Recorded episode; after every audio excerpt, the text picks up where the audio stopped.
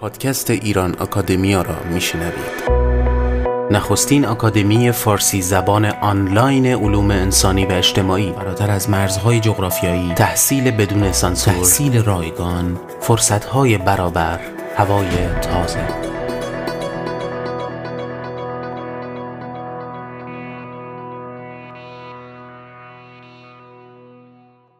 سلام دوستان سجاد سپهری هستم و این هم اپیزود سیوم پادکست ایران آکادمی است پادکست ایران آکادمیا یک پادکست با موضوع آموزشیه که شما هم می‌تونید در تولید اون مشارکت داشته باشید و پیشنهادها و نظراتتون رو از طریق یک لینک پیام صوتی که همواره زیر هر اپیزودی مشاهده می‌کنید با ما در میون بذارید. این اپیزودها رو بر روی 11 پلتفرم می‌تونید مشترک بشید و همواره بشنوید. همچنین اخیرا هم بر پلتفرم فارسی ناملیک این پادکست داره به طور آزمایشی ارائه میشه که از اونجا هم می‌تونید پادکست رو مشترک بشید.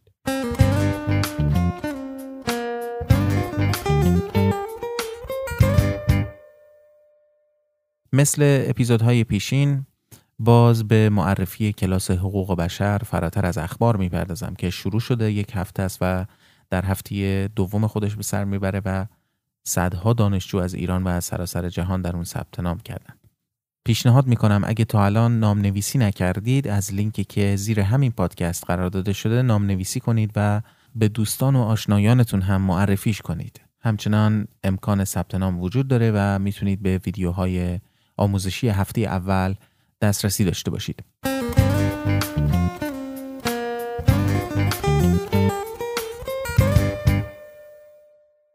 اما بخش چهارم بحث دانشگاه در جامعه مدرن که توسط سعید پیوندی استاد دانشگاه های لورن و ایران اکادمیا ارائه میشه رو در این اپیزود تقدیم می‌کنم به شما این بحث یک اپیزود دیگه هم داره و در مجموع پنج قسمت هست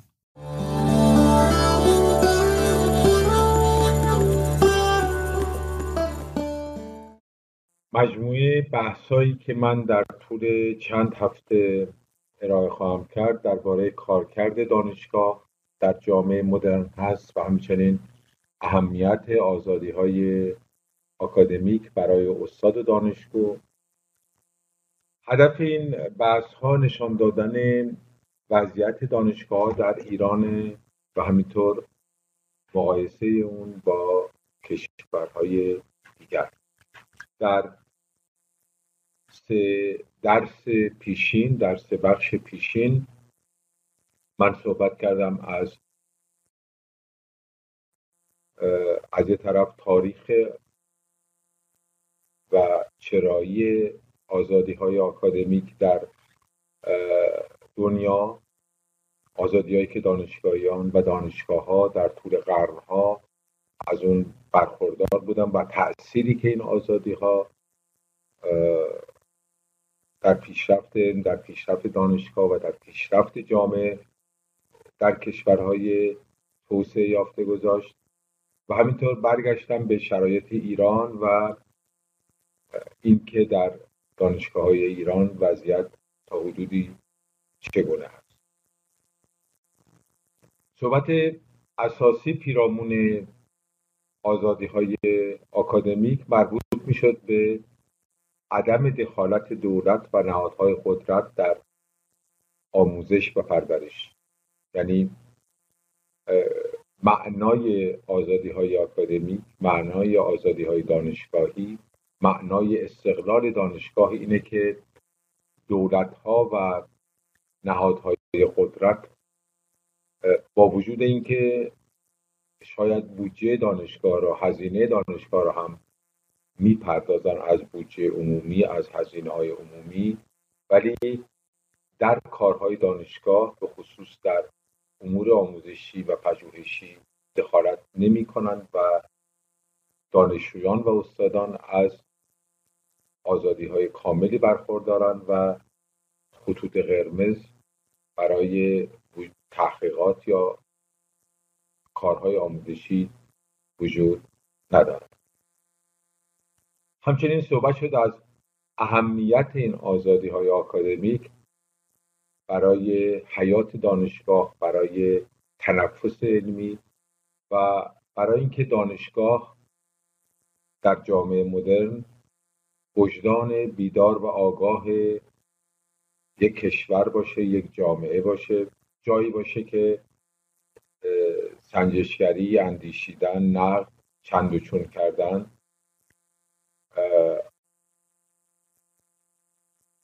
مجاز هست.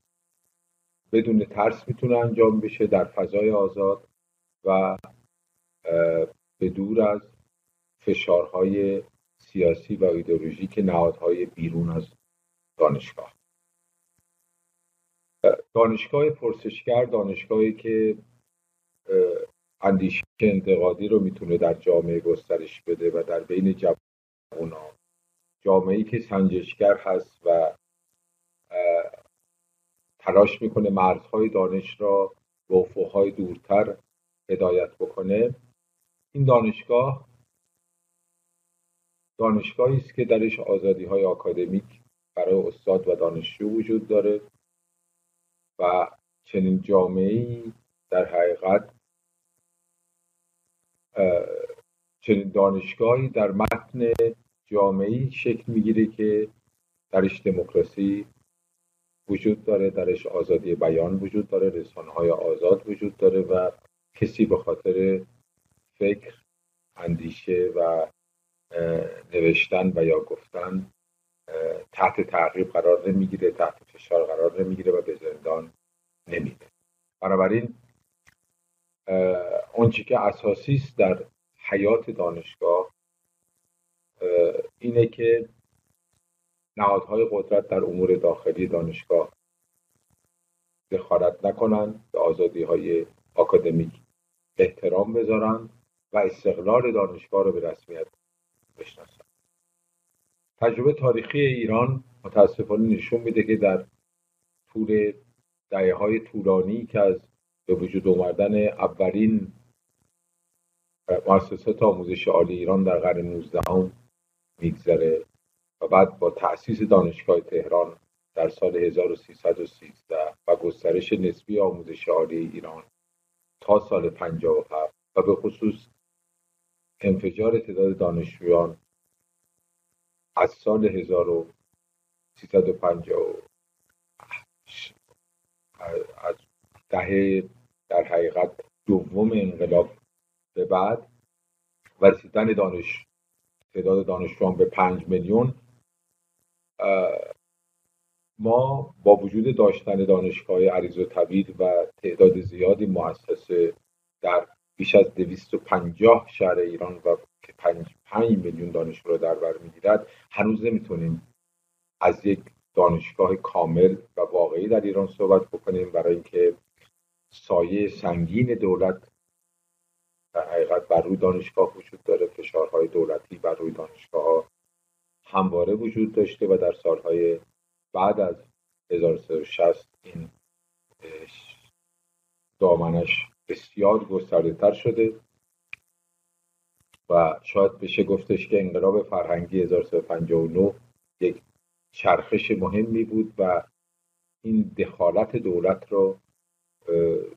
در حد اقراقامیزی در مقایسه با بقیه کشورها گسترش داد. در ایران ما شاید اشکال گوناگون دخالت حکومت نهادهای امنیتی و نظامی هستیم که من تلاش کردم مستاقاش رو در گفتارهای هفته پیش و هفته قبلتر یادآوری بکنم. و در واقع بحث امروز ادامه گفتار گذشته است در مورد چرخشی که بعد از سال 1359 در دانشگاه های ایران رخ داد. یعنی مسئله اسلامی کردن دانشگاه ها چیزی که برای اولین بار در سال 59 و در جریان انقلاب فرهنگی در دانشگاه و بستن دانشگاه ها مطرح شد. از سوی مسئولین حکومتی و تا امروز ادامه پیدا کرده و بحث بر سر اینه که هنوز بعد از چهار دهه که دانشگاه گویا به اندازه کافی اسلامی نشدن و هر چند سال یک بار ساز اسلامی کردن دوباره در دانشگاه ها و در جامعه ایران خوب میشه. اگر بخوایم برگردیم به چهار دهه اسلامی کردن دانشگاه یا اون چیزی که نامش را اسلامی کردن دانشگاه گذاشتن می‌تونیم بگیم که در حقیقت این اسلامی کردن از یه طرف به معنی کنترل اخلاقی و سیاسی و حضور نهادهای کنترل در دانشگاه بوده. یعنی به وجود اومدن نهادهای مثل حراست درست کردن تشکلهای نزدیک به دولت شبه دولتی یا دولتی. چه برای استادا چه برای دانشجوها که هدفشون بیشتر کنترل فضای عمومی و افکار عمومی دانشجویان و استادان بوده. اسلامی کردن علوم انسانی به عنوان یکی از اصلی ترین محورهای اسلامی کردن دانشگاه و بالاخره افزودن برخی دروس اسلامی به برنامه های درسی رشته های گوناگون برابر اون چیزی که مسئولین در چهار گذشته به طور دائم تکرار کردن و از اون به عنوان اسلامی کردن دانشگاه صحبت کردن این نکات را به طور عمده در بر می‌گیره در کنار اینی که وزارت علوم و دولت تعیین کننده همه چیز در ارتباط با دانشگاه هستند چه سیاست های دانشگاهی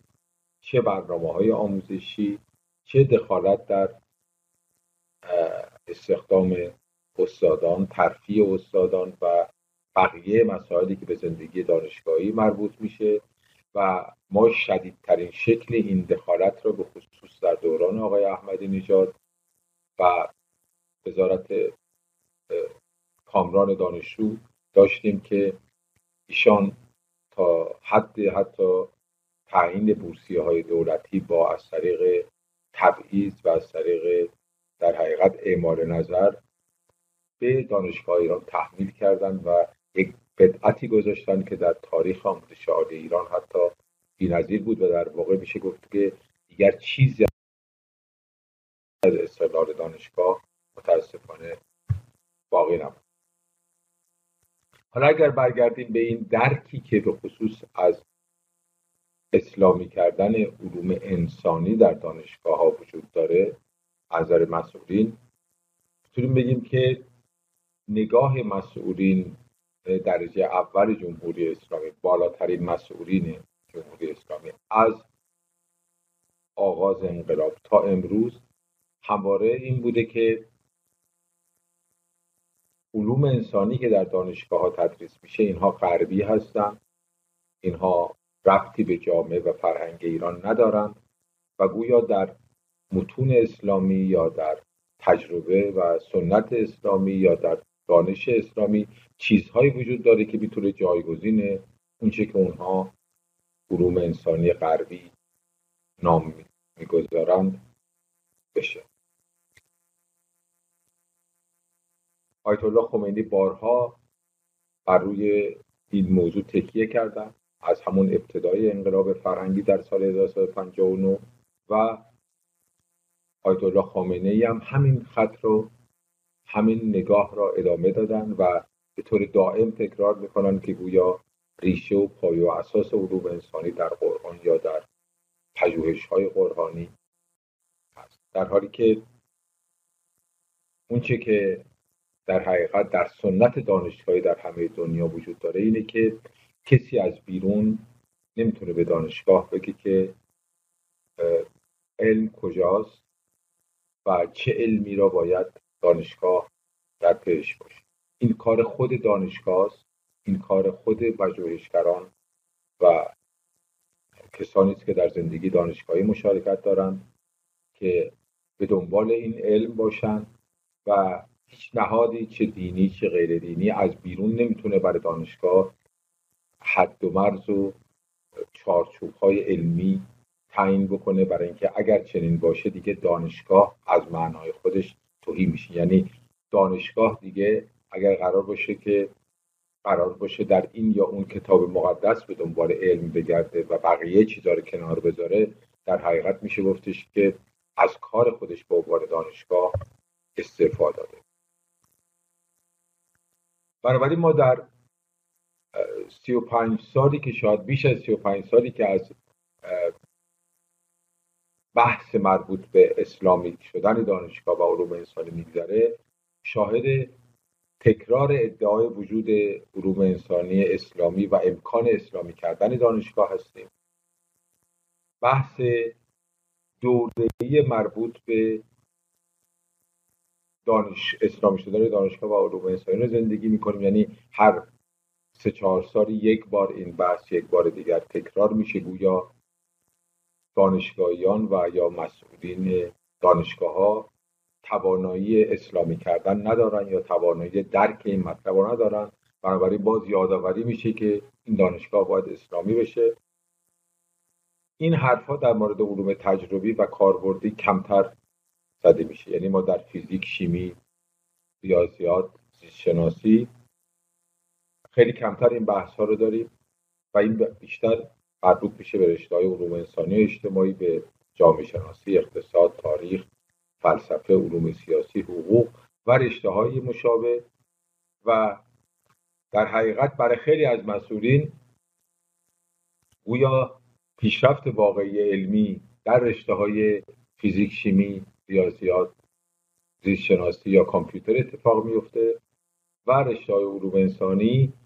در حقیقت صحنه یک کتازی نظریه پردازان اسلامی است و این در حقیقت اشتباه بزرگی که در سی و چند سال گذشته در ایران رخ داده و همین باعث شده که ما دارای یک فقر عظیمی در این حوزه باشیم و جامعه ما از شناخت مسائل خودش و دنیا تولودی باز بمونه برای اینکه اون رشتهایی که در دانشگاه کارشون شناخت دانشگاه جامعه انسان و دنیا بوده از کارکرد طبیعی خودشون باز موندن برای اینکه به اونها گفته شده که باید برن و این علوم را در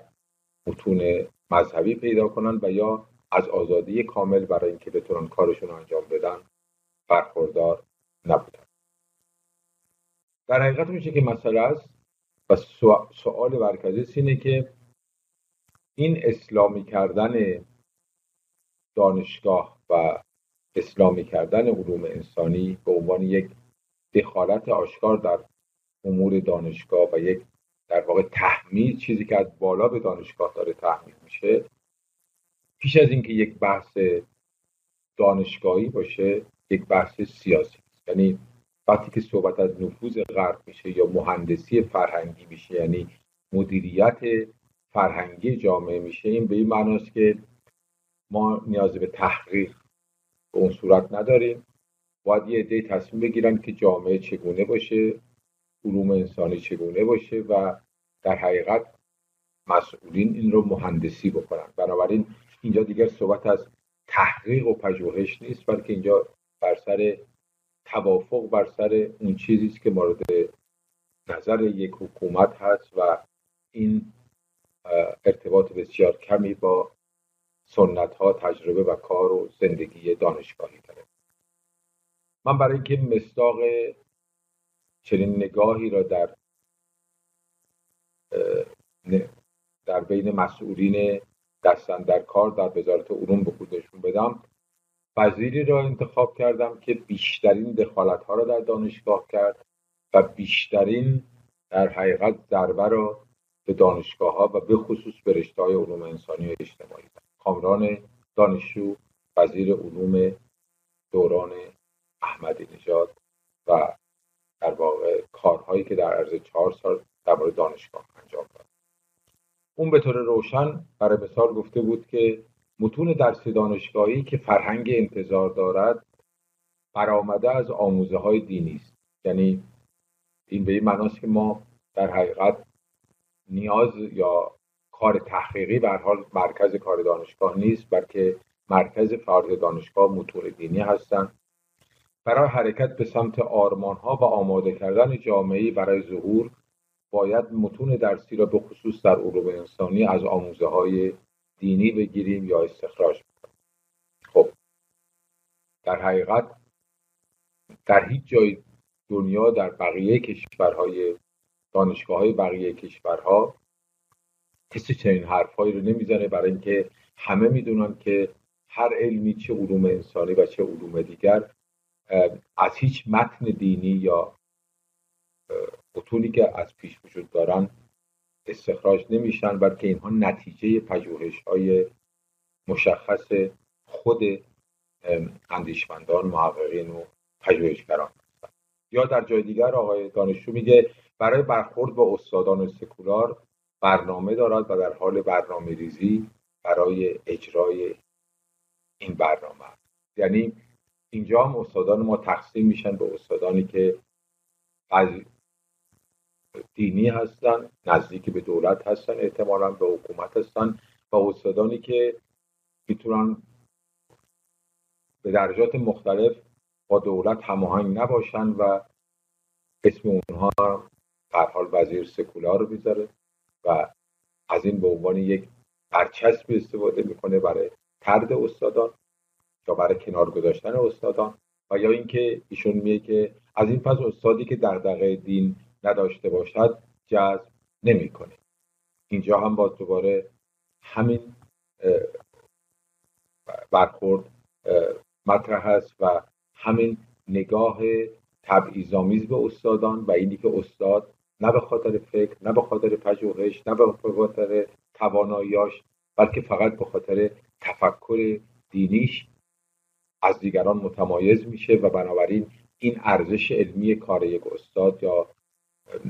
در واقع اعتبار علمی پژوهش ها و آموزش یک استاد نیست که معیار قرار می‌گیره بلکه وابستگی و سرسپردگی او به این یا اون ایدئولوژی است که معیار پذیر و گذرا قرار می‌گیرد برای انجام در واقع این پروژه اسلامی کردن نهادهای بسیار متعددی در طول 35 سال گذشته به وجود اومده. شورای انقلاب فرهنگی سازمان مطالعه و تدوین کتب درسی دانشگاهی دانشگاهی باقرارون مؤسسه آموزشی و پژوهشی امام خمینی. و اینها با هزینه های بسیار کلان 35 سال است که دارن دانشگاه را اسلامی می‌کنن یا در جهت اسلامی کردن علوم انسانی و دانشگاه دارن حرکت می‌کنن در حالی که نتیجه کار اونها اگر حتی به گفته های مسئولین مراجعه کنیم بسیار ناچیز و کم است به جهت اینکه در حقیقت ما هنوز هم صحبت از اسلامی کردن و ضرورت اسلامی کردن دانشگاه می‌کنیم و اینکه دانشگاه ما به اندازه کافی اسلامی نشدن. اما کسی پرسش نمی‌کنه که آیا اساسا یک دانشگاه می‌تونه به یک دین تعلق داشته باشه؟ به اسلام تعلق یا به شیعه تعلق داشته باشه؟ یا دانشگاه تعلق به همه جامعه داره به بشریت داره به علم داره؟ و دانشگاه رو نمیشه در چارچوب یک دین قرار داد در چارچوب هیچ دینی قرار داد. دانشگاه یه جایی برای اندیشیدن برای پرسش کردن برای چندشون کردن. برای پژوهش کردن و اگر قرار باشه دانشگاه تبدیل بشه به سخنگوی یک دین یا در خدمت یک دین این چیزی جز حوزه علمیه نمی‌تونه باشه و وقتی که اسم اون دانشگاه نیست. بنابراین مسئولین ما تلاش کردند که در سالهای پس از انقلاب فرهنگی یعنی 1359 به این طرف دانشگاه رو در خدمت حکومت نشون بدن و دانشگاه رو وادار بکنن که در حقیقت در خدمت مشروعیت دینی و سیاسی حکومت قرار بگیره. پژوهشاشو به جای اینکه برای کار علمی شناخت عمیقتر برای خدمت به جامعه باشه برای خدمت به یک حکومت و دین باشه. و به خاطر همینم ما در بنبست امروزی گرفتار هستیم و علوم انسانی ما ضربات فراوانی دادن و دانشگاه ما نتونستن با وجود گسترش کمی بسیار چشمگیر بتونن در سطح کیفی در با دانشگاه های معتبر دنیا متاسفانه رقابت و این همش برمیگرده به سرکوب دانشگاه دخالت دولت و حکومت در دانشگاه و چیدن بالهای دانشگاه به طوری که اون نتونه آزادانه در فضای علمی پرواز بکنه و این زندانی که برای دانشگاه درست شده در حقیقت جلوی تنفس استاد دانشجو رو در فضای آزاد می‌گیره. هفته آینده آخرین قسمت این بحث را با هم دیگر دنبال خواهیم.